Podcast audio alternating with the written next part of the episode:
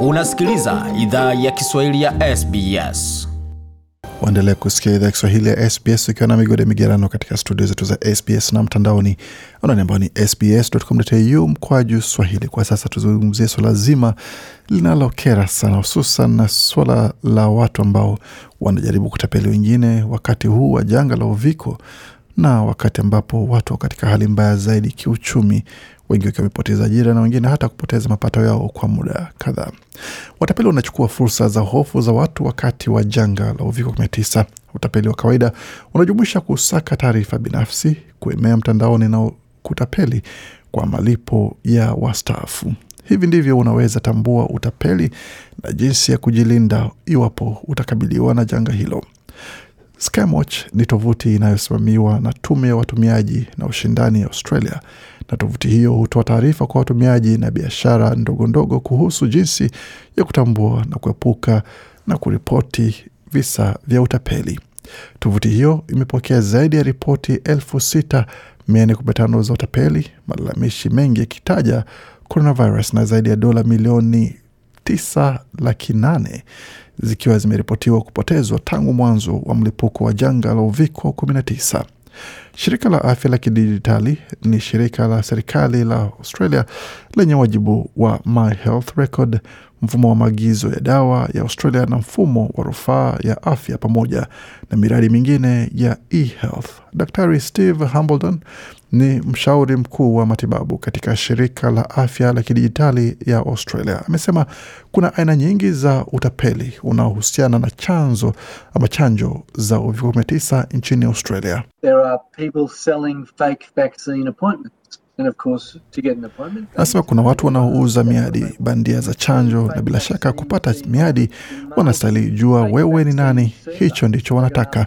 Tumeona chanjo bandia zikiahidiwa kutumwa kwako kupitia posta na tafiti bandia za chanjo. Kwa hiyo watakuuliza maswali kuhusu chanjo na kuhusu madhara yake. Unaweza ombwa malipo kwa ajili ya kutumiwa chanjo hiyo ambazo hausalipa kuna wakati mwingine unadaiwa malipo ya vipimo kabla ya kupewa chanjo. Kwa mara nyingine, hauhitaji vipimo vyovyote kabla ya kupata chanjo. Hata utapata ulaghai unaosema weka jina lako kwenye orodha ya kusubiri, na hauhitaji fanya hivyo. Shirika la afya la kidijitali linawaonya watumiaji wawe makini kwa watapeli wanaotoa huduma ya kupata vyeti bandia vya chanjo mtandaoni. Dr Hamilton amesema kuna uwezekano mkubwa kwa wanaotafuta vyeti bandia vya chanjo watatoa taarifa zao binafsi zinazojumuisha taarifa kuhusu kadi zao za kutolea hela kwa wahalifu wa mtandaoni na kujiweka hatarini kwa wizi wa, wa utambulisho wao. people are offering these fake certificates Amesema watu wanatoa vyeti hivyo feki katika soko jeusi.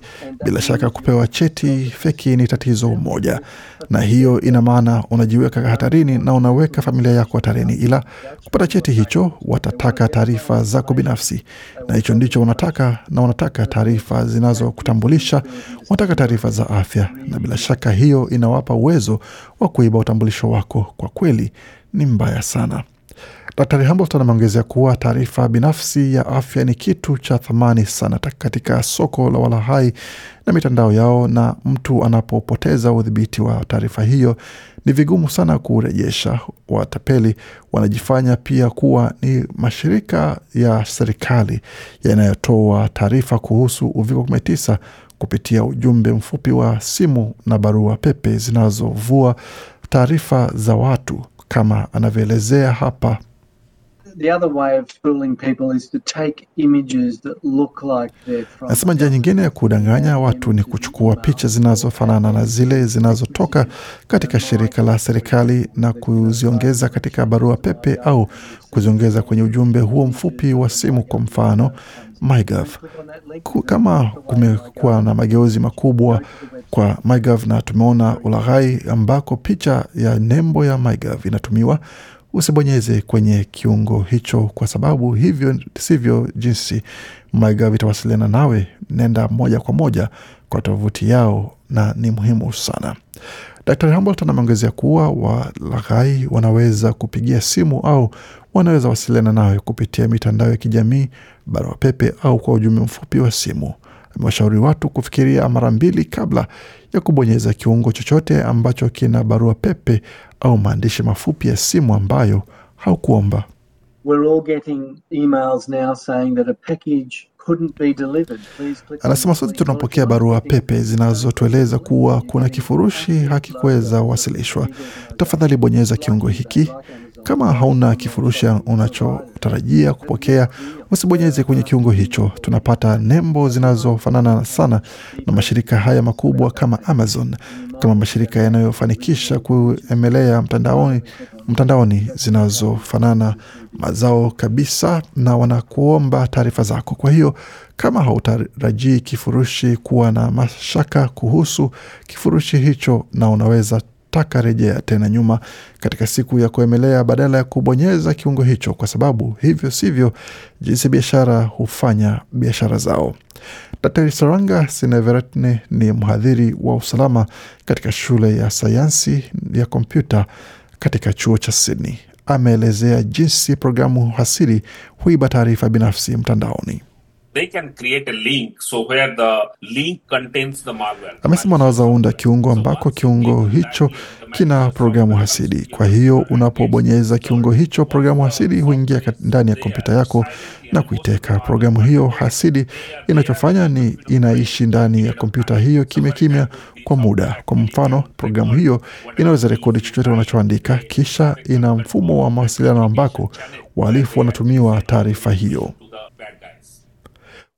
Unaweza unda tovuti pia zinazoiga serikali, biashara au hata marafiki. Wanaweza kusanya pia taarifa kuhusu mtu wanayelenga, ili kabla wafanye mawasiliano naye, wanaweza kupa taarifa zinazokuhusu ambazo zinawafanya waaminike. Watapeli wameunda pia duka feki mtandaoni zinazodai kuwa zinauza bidhaa ambazo hazipo kama tiba au chanjo za uviko 19 na baadhi zingine kama barakoa.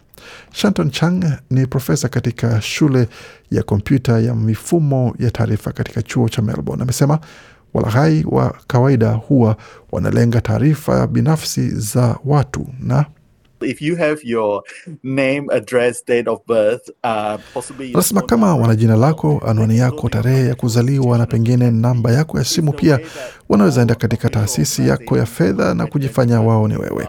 Hivyo ndivyo mashirika yote rasmi yanaweza kutambua. Ameongezea kuwa taarifa binafsi za mtu zinaweza kuuzwa katika soko la walaghai, hali ambayo inaweza sababisha wizi wa utambulisho na your personal details are highly valuable and can be monetized. taarifa zako binafsi zina thamani sana na zinaweza uzwa. Hiyo ina maana kuwa hata kama hawapati hali ama hela kutoka kadi yako ya benki, wakipata taarifa zako binafsi, tarehe yako ya kuzaliwa ikijumuishwa pamoja na unakoishi, wanaweza itumia na kuziuza au kuzitumia katika njia za kutengeza hela kutoka taarifa hizo. Hicho ndicho kinaitwa wizi wa utambulisho, ambayo ni hatari sana.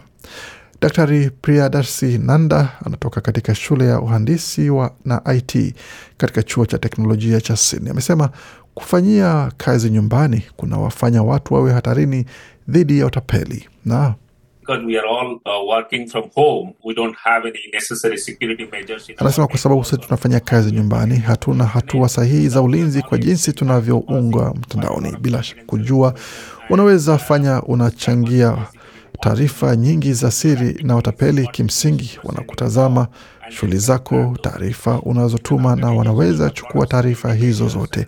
Katika shirika una hatua nyingi za usalama na programu nyingi za usalama zinazokulinda. Dr Chang amesema janga limeunda dhoruba kamili kutoka mtazamo wa kijamii na kisaikolojia pamoja na mtazamo wa uchumi kwa watapeli kupata watu wa kudhulumu kwa urahisi katika jamii. There are many things that sounds legit. It plays on people's Anasema kuna vitu vingi vinavyosikika kuwa ni halali, inaguza hofu za watu wanaohitaji ustawi, usalama, kasi, wasiwasi na inajifanya kuwa ni mamlaka. Inawawinda watu ambao wako katika mazingira magumu, na kuwa katika mazingira magumu hakumaanishi kuwa hauna nguvu. Ni kwamba katika baadhi ya mazingira unapotafuta msaada ndipo wanashambulia, na hiki ndicho tunataka fanya na tunataka fanya tahadhari kuhusu. Utapeli wa biashara umeongezeka sana pia wakati wa janga. Watapeli wamechukua faida pia ya watu wenye matatizo ya kifedha kwa sababu ya uviko 19 kwa kujaribu kuiba hela zao za ustaafu au kwa kuwapa huduma wasizohitaji na kuwatoza malipo. Daktari Hambleton anaelezea zaidi. There's been a early access to superannuation earlier in this. Kama tunavyojua, watu wameweza anza pata malipo ya ustaafu mapema wakati wa janga, na tuna watapeli wanawalenga watu ambao wako katika hali mbaya au hatarini.